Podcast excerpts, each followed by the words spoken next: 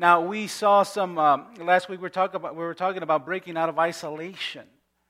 We have to get out of isolation. One of the things that, you know, there's seven, uh, there's seven uh, uh, sticking points that get us stuck, and one of them is isolation. We isolate ourselves.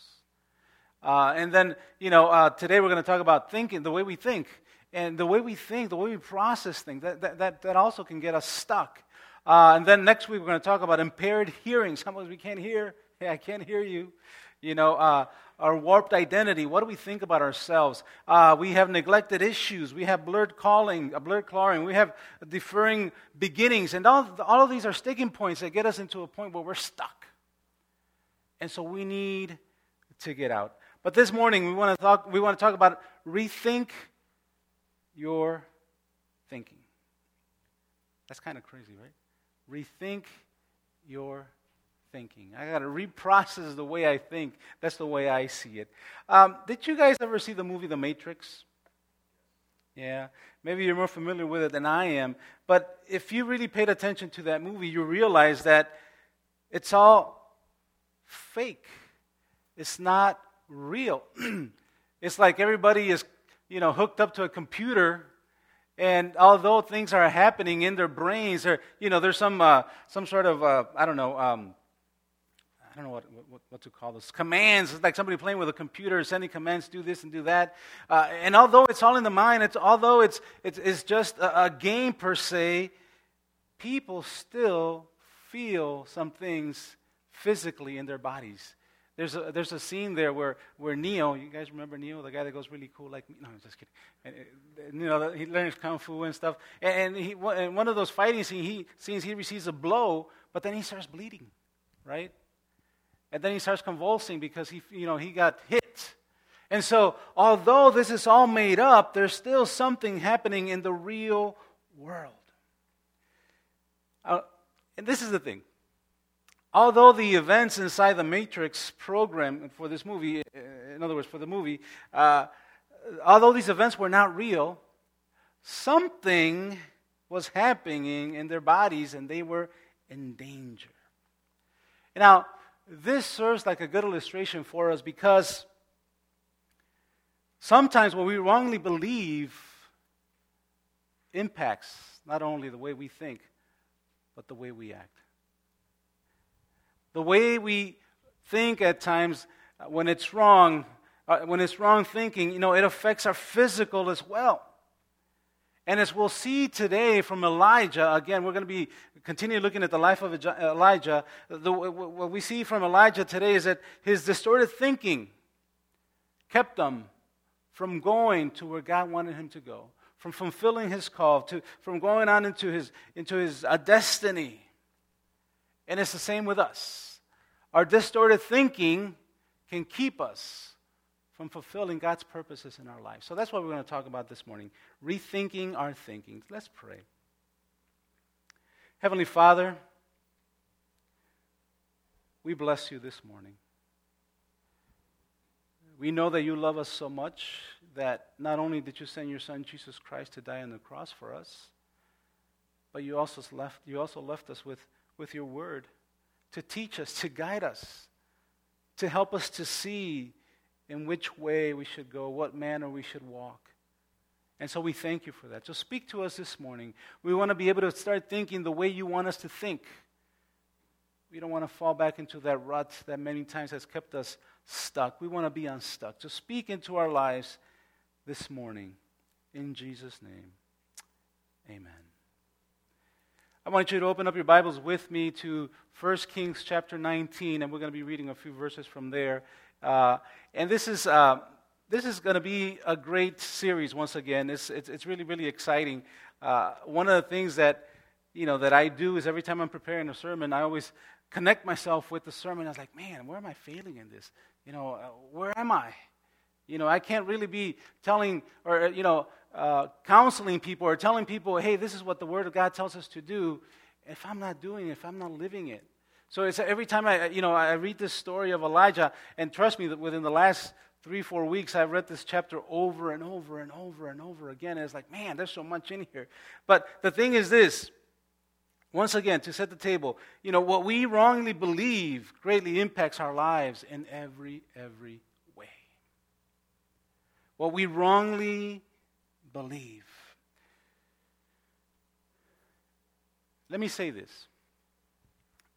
Us getting unstuck, or let me, let me, let me say it this way. Our greatest challenge to getting uh, unstuck is not our circumstances because we all have circumstances surrounding us, we all have issues surrounding us that are making uh, life for us sometimes a living hell, right? So it's really not the circumstances, it is the way we think and respond to these circumstances. How, what do we think about? How do we think about these? How do we act? You know, how do we respond? You know, Proverbs 23 7 says, As a man thinks, so is he. The way I think, that's who I am. The way I see things, that's who I am. The way I act, that's who I am. Because the way I think, I'm going to do, right? That's how I'm going to respond. And so thinking properly is going to you know, put us in a, in a place where God can use us and guide us and direct us and do whatever He needs to do with our lives, through our lives, to impact the lives of others. So, chapter 19 of 1 Kings, of 1 Kings, uh, the verse 3 says, Elijah was afraid and ran for his life. When he came to Beersheba in Judah, he left his servant there. While he himself went a day's journey into the desert, he came to a broom tree, sat down under it, and prayed that he might die. He said, I have had enough, Lord. He, he said, Take my life. I am no better than my ancestors. So here's Elijah, afraid. Fear is what distorted his view of things. Fear is what drove him to act, to, to run away, basically. Fear is what made him do what he was doing. You know, that was, that's his, that, his response was running. He ran. And I don't know about you, but when I'm afraid, sometimes I feel like running. What do they call that? flight or fight. Either you run or you're going to fight back or you're going to stand up to the problem. And I think most of us want to take a flight. we just want to go, right? I remember when I was a kid, you know, uh, being chased by dogs. You know, you start running. You don't stick around. Oh, nice dog. You run. And then you say, Mommy, Mommy, Mommy. You remember that? Yeah, right? So, so you know, how, how you and I respond, you know, when we encounter challenges tells a lot about us, tells us where we're at. Are we stuck or are we not? You know, something about fear that if we allow it, it can take control of our lives. Something about fear that if we allow it, we're, long, we're going to be living in fear all of our lives. And God doesn't want that for us. That needs to change. Fear leads us to do many things that at times we don't want to do. Right? We, we act a lot of times on our emotions, and emotions are, are very tricky because right now I could be happy, and then, you know, 10 seconds later I'm upset, and then I'm happy again. And, and so I'm acting on my emotions. So I'm, I'm afraid. Something makes me fearful, so I run away. I start acting in a way that maybe that's not the way God wants me to act. So that needs to change. So, how do we start rethinking our thinking? Well, the first thing I want to say is that we need to recognize what triggers the fears that have impaired our thinking. If we want to start rethinking our thinking, we need to recognize what triggers that fear. And then that fear, you know, in turn impairs my thinking, impairs the way I process things. Remember, Elijah had just had a spiritual victory on Mount Carmel, you know, defeating all the, all the, uh, the prophets of Baal, over 400 of those prophets. He defeated them, he killed them, and he, you know, he, he did what God had asked him to do. But all of a sudden, you know, his faith was up here. It was really, really high. He was riding a, a you know, on a high, and all of a sudden, because his expectations were not what he thought they were going to be, he quickly slipped interfere. You know, he quickly forgot about everything that had just happened and God had, how God had just used them and had been using them for so long. All of a sudden, that is all wiped away. All of that is gone. Now he's afraid and he is running. You know, fear invaded Elijah's thinking, and he couldn't shake it off. He says, once it says here, Elijah was afraid and ran for his life. It's not like the IRS was after him and just asking him to pay up. no, they were trying to kill him. So he ran for his life. You know, he said, "This is my, you know what? This is my way. This is my time to escape. I don't want to. I don't want to be here. I'm afraid." He was afraid of the wicked queen Jezebel, who had proclaimed a death sentence on, on Elijah for what he had done to the prophets of Baal, which were her prophets, basically. She was serving, and the people were serving those prophets. But you know, faith, his faith quickly faded away when he was focused on his fear. And that's what happens with us. You know, fade Faith fades quickly when we focus on a fear filled future. We don't know what the future holds, but what if this happens? Have you ever met people like that? What if that happens? Well, I don't know. I don't know. I, I got to tell you something. With my daughter's permission, although I haven't asked her, I have her permission. Last night, my daughter went to homecoming for the first time. You know, and there was almost a minute, uh, you know, there was almost a, a, time uh, during the day, she almost said, I'm not going to go. And deep down inside, I was like, yes, yes, she's not going, she's not going. You know, because you're afraid. This is the first time she goes. You don't know who's out there, some weirdo, some weird kid. I don't know. So, so I, I was afraid, and you know, all of a sudden, this fear is, in, is invading me, and you know, I'm like, man, I, what's going to happen to my daughter? You know, uh, uh, uh, we, Danny and I went to the movies, and you know, deep down inside, and Lupita's getting uh, Nati ready and everything, and we're at the movie sitting down, and I'm like, oh man, I hope she doesn't go. I hope she doesn't go, and but she went, and she had a good time. But you know what? I said, you know what? I can't let this fear paralyze me. She's in God's hands. I trust her. I know what she can, what she's capable of, uh, capable of doing, and what she's not capable of, what she's not going to do. And, and, so, if I could have, if I would have, you know, allowed myself for fear to take over, I would have said, "No, you're not going." Trust me, I was trying hard to convince her not to go. I said, you know what? I don't think you want to go, so I don't want you to go somewhere that you don't feel like you want to go. And I meant that, but deep down inside, I was like, oh, please say no. you know, that's my little girl. She's, you know, 15, but she's, you know, and I'm like, I was afraid. But if we allow fear to take control of our lives, then we start thinking about a future full of fear. Oh man, my daughter, this is just homecoming you know, come, then comes prom, and then comes, uh, you know, here's uh, my fiance, oh, you know, and I'm getting married. and you have all those fears, but if we allow that to control us, then we're not going to move. We're going to be stuck. We're not going to be able to fulfill God's promises for our lives. You know, there's a, there's a, there's a, an example of this in Matthew chapter 14, verses 27, 27 through 31. And I'm going to read it to you. And this is Peter. Now, you got to remember, Peter was full of faith. Peter was one of those radicals that he was all out for Jesus. You know, if you read his story, you'll see that he just wants to be, he's all about Jesus. And he just talks, you know, he just says what's on his mind. And eh, we say in, in Spanish, bien atrabancado, which means, uh, how do we say that in English? Uh, he just says whatever's on his mind, you know, he just goes at it you know, not counting the consequences. But anyway, uh, here's Matthew. Uh, he, you know, P- I'm sorry, Peter. He's full of faith. He walks out on the water, you know, and his faith all of a sudden fades away because of fear. You know, because he, he, he's focusing on the wrong thing. So let me read to you chapter 14 of Matthew, verses 27 to 31. It says, But Jesus immediately said to them, Take courage, it is I. Don't be afraid. Lord, if it is you, Peter replied, tell me to come to you on the water. Come, he said. Then Peter got down out of the boat, walked on, on the water, and came toward Jesus. But when he saw the wind, he was afraid, and beginning to sink, cried out, Lord, save me. Immediately Jesus reached out his hand and caught him. You of little faith, he said, why did you doubt? Now, Peter wants to walk on water. I wish I could walk on water, to be honest with you. But, you know, Peter wants to walk on water, and he does. But once he's in there, once he's walking on the water, his expectations don't match his reality, so he starts to sink. You know, his expectations is, hey, you know, I, I, I can, I, I, can keep on walking, but the reality is he's starting to sink.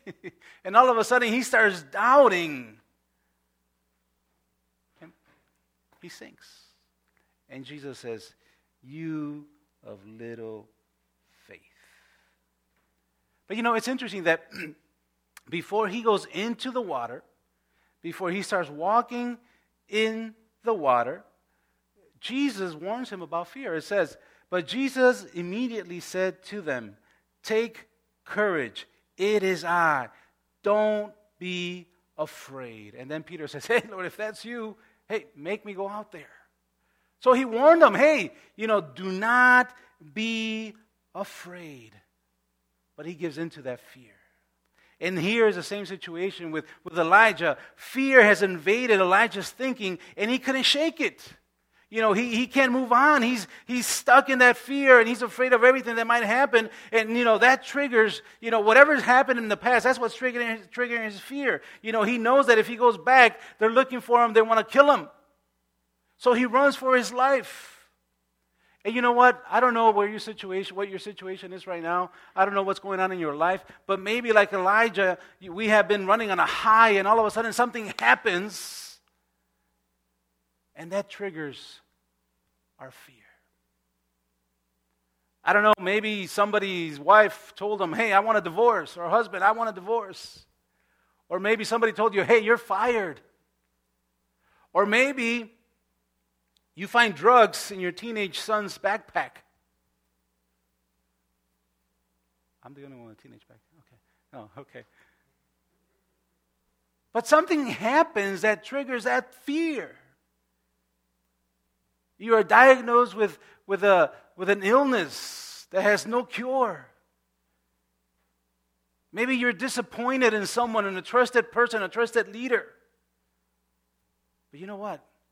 In the midst of all the commotion, in the midst of all the trouble, in the midst of all the fear, God tells us not to fear, to trust Him, because He will redeem us from all of our anxieties. You know, God, God is so beautiful. God is so awesome. Listen to what he says uh, about fearful thinking. In Psalm 23 4, he says, Even though I walk through the valley of shadow of death, I will fear no evil, for you are with me. Your rod and your staff, they comfort me. Although I walk through the valley of shadow of death, it doesn't mean we're not going to encounter tough situations. We are. But it says, I will fear no evil. Verse 20, Psalm 27 1 says, The Lord is my light and my salvation. Whom shall I fear? The Lord is the stronghold of my life. Of whom shall I be afraid? And then 2 Timothy 1 7 says, For God did not give us a spirit of fear, but a spirit of power, of love, and of self discipline. God has given us all that. Isaiah 41 13 says, For I am the Lord, your God, who takes hold of your right hand and says to you, Do not fear, I will help you. Matthew 10, 20 says, 10 28 says, Do not be afraid of those who kill the body, but cannot kill the soul. Rather, be afraid of the one who can destroy both soul and body in hell. And that's God. In other words, the only person I have to fear is God, and it's not that trembling fear, is that awe, that respect. And then Hebrews 13, 5 and says, 6 says, Because God has said, Never will I leave you, never will I forsake you. So we say with confidence, The Lord is my helper. I will not be afraid. What can man do to me? I mean, isn't that just beautiful? To know that God is there, and even though we have this way of thinking, we're afraid of things, and, and fear leads us to think a certain way that it distorts the way we think, God says, Hey, no, no, no, snap out of it. I'm in control here. Although you may seem like, you know, I'm not on your side, I am on your side. I'm helping you through this. I am with you. Do not be afraid. I didn't give you a spirit of fear, but a spirit of power, self discipline, of love. That is the God we serve. So here's Elijah. You know, he's thinking that way. And God, you know, as we'll see later on, he shakes him up. And he's telling us, the same, telling us the same thing. You can count on me. You can count on me. So we need to recognize what triggers the fears that come into our lives, but not only recognize them, we also have to replace those thoughts with God's words, with God's promises. That is why it's so good to get into the Word of God and really know it and really understand what it says. You know, you can be in the midst of a, a great storm. And I don't know if you noticed, but every time I dismiss service, I say, and the peace that surpasses all understanding. I mean, because we're going to encounter troubles during the week, but there's a peace that surpasses all understanding. I don't understand it, but that's God. That's God. And so we have to identify these triggers that, you know, uh, these triggers uh, that cause fear to, to take control of our thinking, of our lives, and, and, you know, take them captive and replace them with thoughts of God's promises. So that's one. And the, the other thing I want to say is that we can also rethink our thinking by always looking to God to provide even in our worst filled even in our worst fear filled moments. That's just crazy, isn't it? When we're afraid, the last a lot of times the last person we think about is God. The first thing I want to do is run away and do whatever I have to do so I can be safe. A lot of times the last thing I I think of, or the last person I think of, is God to provide for me even in my worst times. But in order for us to start thinking differently, to rethink our thinking, and get out of our, our cave if we're in a cave, you know, we always have to look to God to provide even in our worst fear filled moments. Verses 5 through 8. It says here Then he lay down under the tree and fell asleep. So he's asleep. And all at once, all at once, an angel touched him and said, Get up and eat. You know, let's, let's stop right there for a second. An angel touched him. He said, Get up and eat. I would have ran some more. Who is this guy touching me? Or this being touching me? Anyway, uh, he, he looked around and there by his head was a cake of bread baked over hot coals and a jar of water. He ate and drank and then lay down again. The angel of the Lord came back a second time and touched him and said, Get up and eat, for the journey is too much for you. So he got up and ate and drank. Strengthened by that food, he traveled 40 days and 40 nights until he reached Horeb, the, mount, uh, the mountain of God. The mountain of God. We'll stop right there. So here he is. He's in this cave. He ran, and now he's, I mean, he, he's running, he's running, and all of a sudden, you know, he, he's, he, he falls asleep. And then here comes an angel, and he gives him food and water. And then he wakes him up a second time, and he gives him food and water because he wants to strengthen him for the journey. Because there's a journey ahead. So you need strength. And this is the thing. You and I, again, we feel at times that everything is caving in, that there is no hope. But if we look to God, He will strengthen us. Even in our deserts, He will help us walk through our deserts. Again, Psalm 23 4. Although I walk through the valley of shadow of death, there's going to be peaks and there's going to be valleys. There's going to be deserts and there's going to be, uh, you know, places of refreshment. But it is in those times where we are in the desert that God also says, Hey, I am your strength. I am your guidance. I am what you need. Again, look at verse 6. It says that he looked around, and there by his head was a cake of bread baked over hot coals and a jar of water. He ate and drank, and lay, he, he, lay down, he lay down again. You know, he had to look around. He had to do something. In other words, God came and said, the, the angel came and said, Hey, wake up. But he had to do something. So he had to look around. you know, we have to look. We have to, to look at what God is trying to teach us, what God is trying to do, even in the midst of this desert. Hey, if it was up to me, I'd say, Lord, take away the desert. I don't want to go through this desert. Make it disappear. I don't want to walk through it. It's too painful. But God knows what He's doing and he will show up in the middle of that desert. God will show up in unexpected ways to take, not to take away the desert, that's what we want, right? Take away the desert. So he'll, he'll show up in unexpected ways, not to take away the desert, but to help us, to strengthen us through that journey, to walk through it. And then you know what? It says here uh, uh, uh in verse 7 that the angel of the Lord came back a second time. You know, he came back a second time.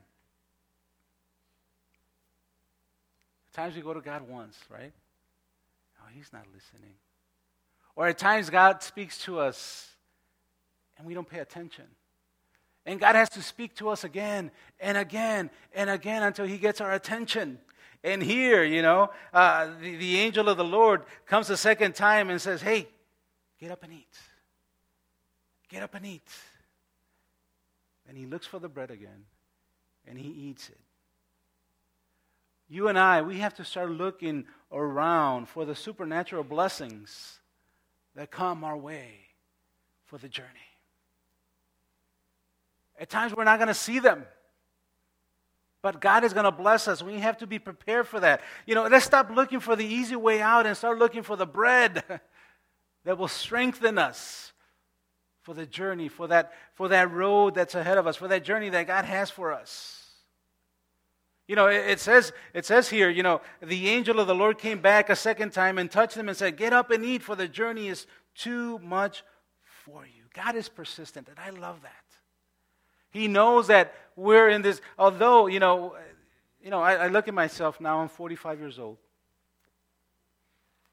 And, uh, no, no snickering, please. And I look back at 20 years ago when I was 25, and it doesn't seem like too long ago. It seems like, you know, it hasn't been that long, but then I start thinking about it, and it, it's a long time. In human years, it's a long time. So, so this is the thing. God knows that our life here, although to Him is like a, a second or like a blink of an eye, you know, time, there is no time for God. You know what I'm saying? Not the way we don't see God doesn't see time the way we see it. But although eh, the way we see it in human in human terms, I mean my, my, my mom is 77 years old, that's a long life. I'm 45 years old. That's a long life. I don't know how much longer I have. But God knows that our journey is, is too much for us to bear on our own. And so He is that persistent, loving God that's there giving us first, second, and, and third opportunities and, and saying, hey, look, look at me, look to me, look for me, look for supernatural ways that I can strengthen you for the road ahead, so I can strengthen you for the journey that you have in this life. You know, God gives uh, Elijah what he needs so that he can travel to the mountain of God. And God can give us what we need so we can travel uh, through this life, through this journey that he has set before us. But we need to be looking for that spiritual uh, bread, that spiritual uh, food that he has for us. Again, let's go back to, to verse uh, 6. Verse 5, he says, Then he lay down under the tree and fell asleep. All at once, an angel touched him and said, Get up and eat. He looked around, and there by his head was a cake of bread baked over hot coals in a jar of water. He ate and drank, and then lay down again. And then the angel came back a second time and did the second thing, the, the same thing. God was providing. God was doing what he had to do.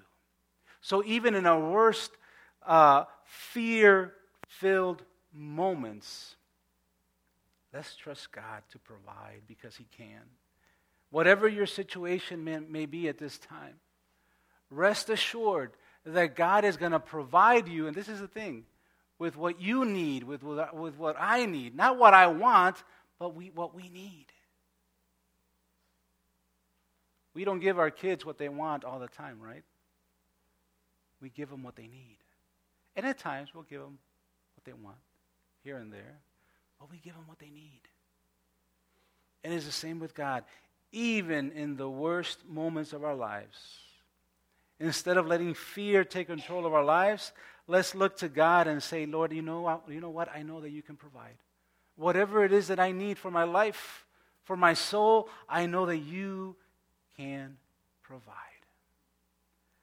The next thing I want you to know is that to rethink my thinking means I will not allow fear filled thinking to cloud my vision and paralyze my progress. I like that.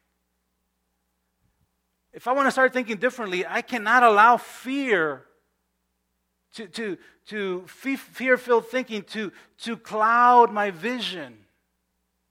Because if that happens, then I'm not going to move on. I'm going to be paralyzed. I'm not going to progress. Verse 9 says, There he went into a cave and spent the night. So he's now in his cave. And then it says, And the word of the Lord came to him. What are you doing here, Elijah? And listen to his reply.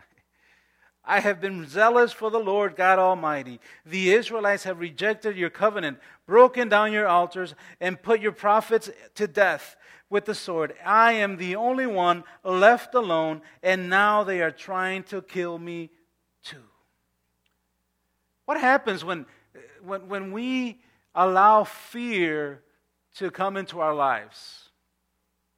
When we start thinking fearfully, what happens? We become victims of our circumstances, right? Now we are the victims, we are the pobrecitos, and everybody's against us.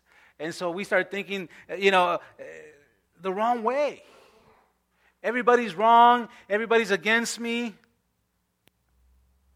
You know, I, you know, I'm, I'm trying to um, I'm trying not to get on people's bad sides because, you know, I'm looking at their, at their mood swings or the decision. I'm just, I'm just all over the place. I'm going crazy. you know, many of us can sit in our cave waiting for other people to change. But in reality, we are the ones that have to make the first move. I can't make my wife change her bad habits. She doesn't have many bad habits. Just an example. Or she can't make me change my bad habits. I have a lot more. But I can't, I can't, I can't make her change and she can't make me change. I got to worry about me. You know, uh, when we talk about uh, love and marriage, uh, we talk, the Bible teaches us that I have to love my wife, right? But I want her to submit to me first. No, no, no, no, no. I have to love my wife regardless. My wife has to submit to me in the good sense of the word. Submitting doesn't mean that, I, that I'm an ogre, that I'm a, a dictator, that I tell her what she needs to do. No, no, no, that's not the way it works. But I have to do my part, and she has to do her part. And together, if we both do our part, then guess what? Our marriage is going to be a healthy marriage. Yeah, we're going to have our ups and downs like every marriage. But I have to do my part, and she has to do her part. In the same way with everybody else, I can't make people change. My words are not going to make people change. It's God speaking to their life that is going to make them change. But you know what? I, you know, before I start asking for people to change, I have to make the first move. I have to, to do what I need to do to change my way of thinking. I have to take the first step and, and forget about everybody else and trying to make other people change. I can't do that.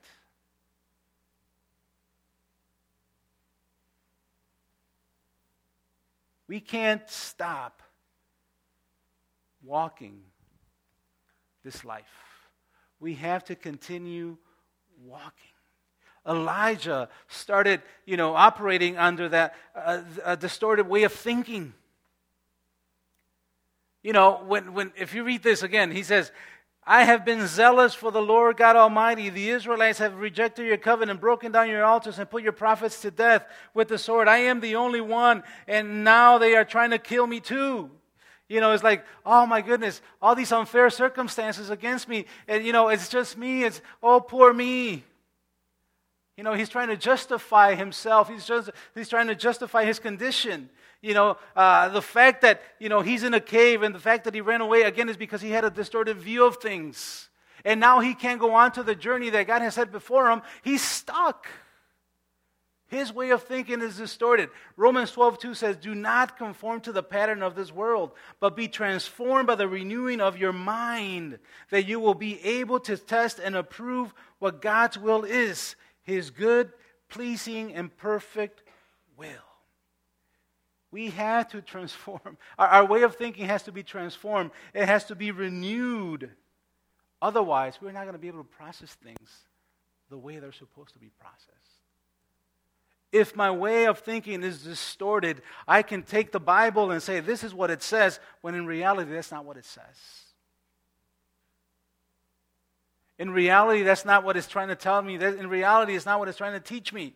So, you know, fear a lot of times fills our thinking and, and, you know, it clouds our vision and it can, you know, it paralyzes us from walking, you know, where we need to walk in our, into our destiny that God has called us into because we have this way of seeing things that is not real.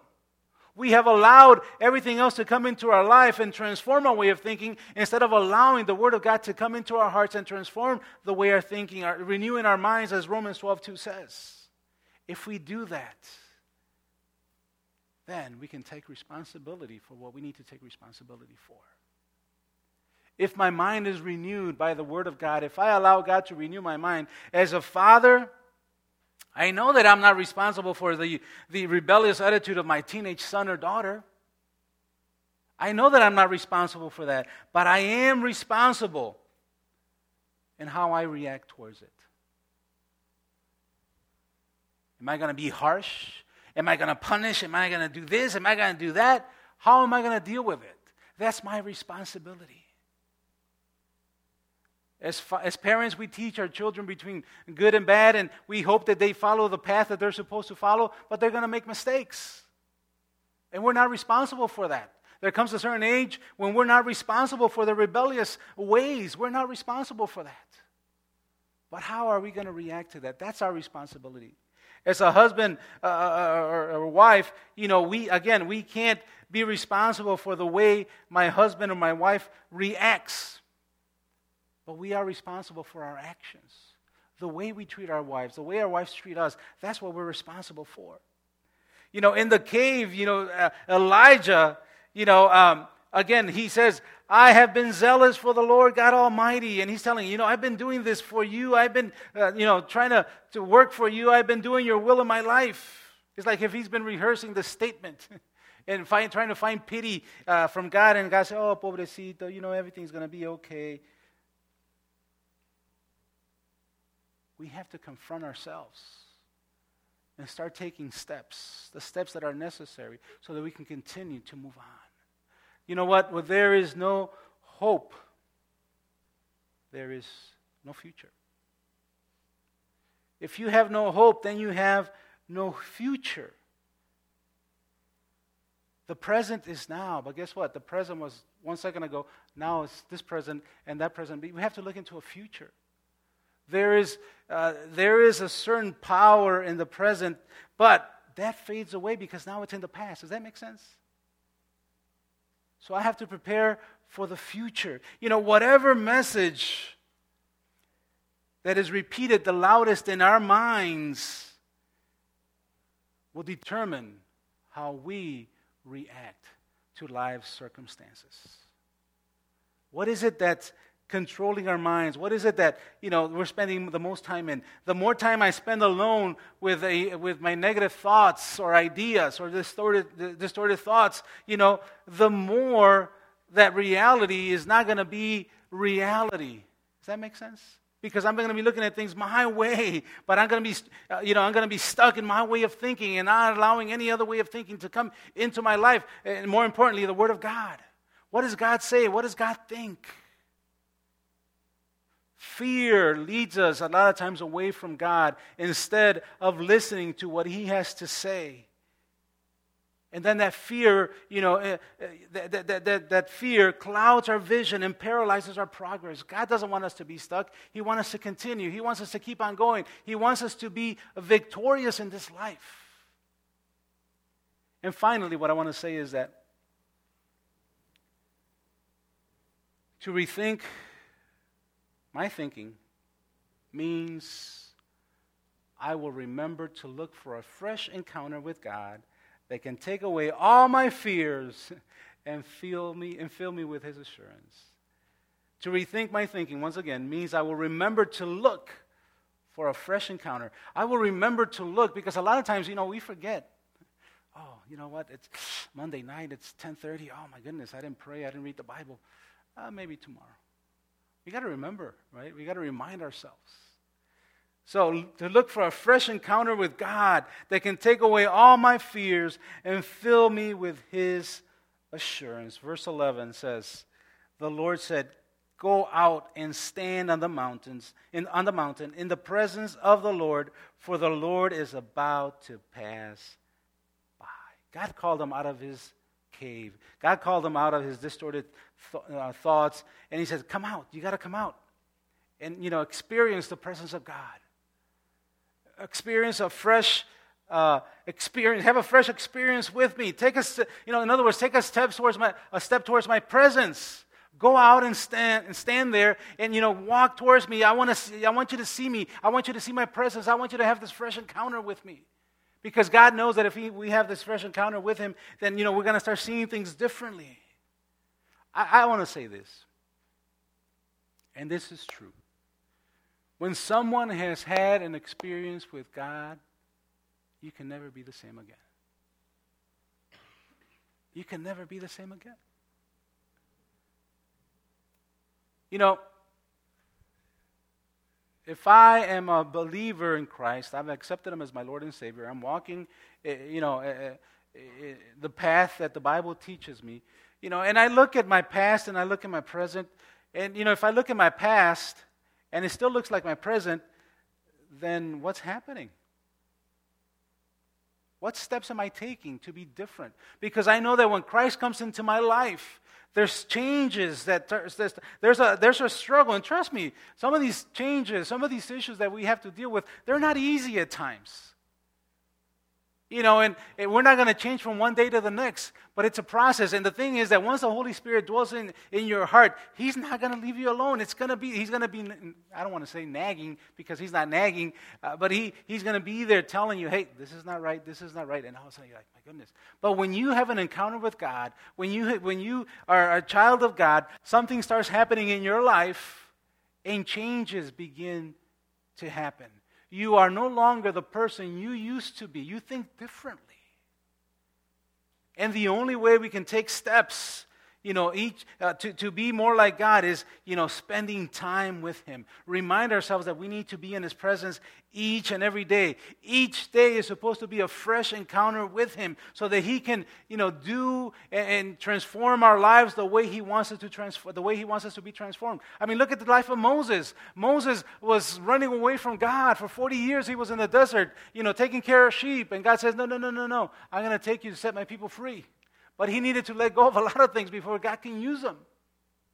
Look at Saul. Saul was persecuting the church, and all of a sudden, God, you know, Christ gets a hold of him and says, "Hey, I need you to go out into the to the Gentiles and preach the word of God to the Gentiles, and you know, I'm going to use you. But before you can do that, uh, you need to get rid of a lot of things." And little by little, Paul uh, was taking steps. Little by little, Moses was taking steps because once you have an encounter with God, you can no longer be the same.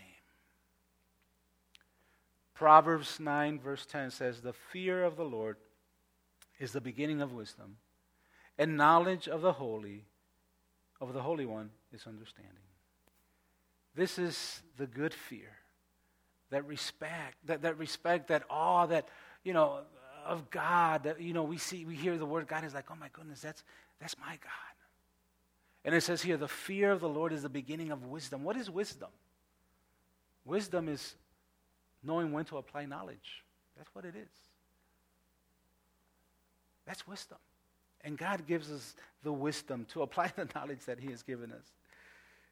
We're not just talking about having a once in a lifetime encounter. You know, this happened to me a long time ago and this never happened again. No, we're talking about a daily thing, daily exposure to God, daily exposure to, to His Word, you know, daily exposure to, to allowing ourselves to be transformed in His presence. It is in those times when I am with God alone, reading the Bible and praying, you know, that God is working in my heart. Because that's where I can be who I am. And that, you know, He starts working in my heart, starts changing the way I think. And then all of a sudden people start noticing, whoa, what happened to this guy? He's no longer this guy, he's different. So, let's have fresh encounters with God. Because when we do that, that takes away all of our fears. And we feel His assurance. When we have fresh encounters with God, we come before Him and we say, Lord, you know what? I'm struggling with this. this I have this fear. I have this fear. And that's when the Word of God speaks to our hearts and says, I am with you. I will never leave you nor forsake you. And that reassures us that whatever we encounter each and every day, He is going to be with us every step of the way. So let me just finish by saying this. To break the cycle of fear based thinking, remember that God has not given you a spirit of fear, but of power, of love, and self control. That's 2 Timothy, verse, uh, 2 Timothy chapter 1, verse 7. So when fear starts creeping into your mind,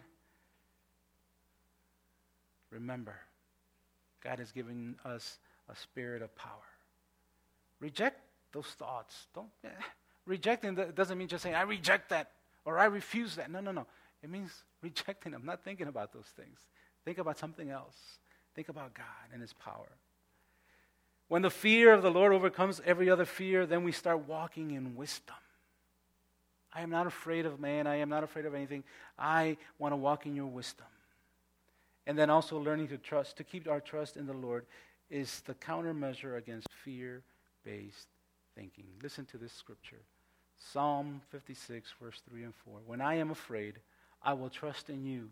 In God, whose word I praise. In God I trust. I will not be afraid. What can mortal man do to me? You know, children when they're when they're small and you know they're they're babies and they're walking around and all of a sudden somebody wants to grab them and pinch their cheeks. Oh, that's so cute or whatever. Sometimes they start crying, right? Because this guy's a stranger. I don't know him or whatever. But then mom or dad approach and what what happens? They, they you know they go at them and they hug them and they hug, you know grab a hold of their leg and they feel secure. It's the same with us and God. Whenever we have a, a difficult situation, let's go to God and grab a hold of Him and we're going to feel secure. So let's not let fear define who we are. Let God's word and what God has spoken into our lives through his word define who we are. We are more than conquerors in Jesus Christ. Amen. Why don't you stand up with me right now?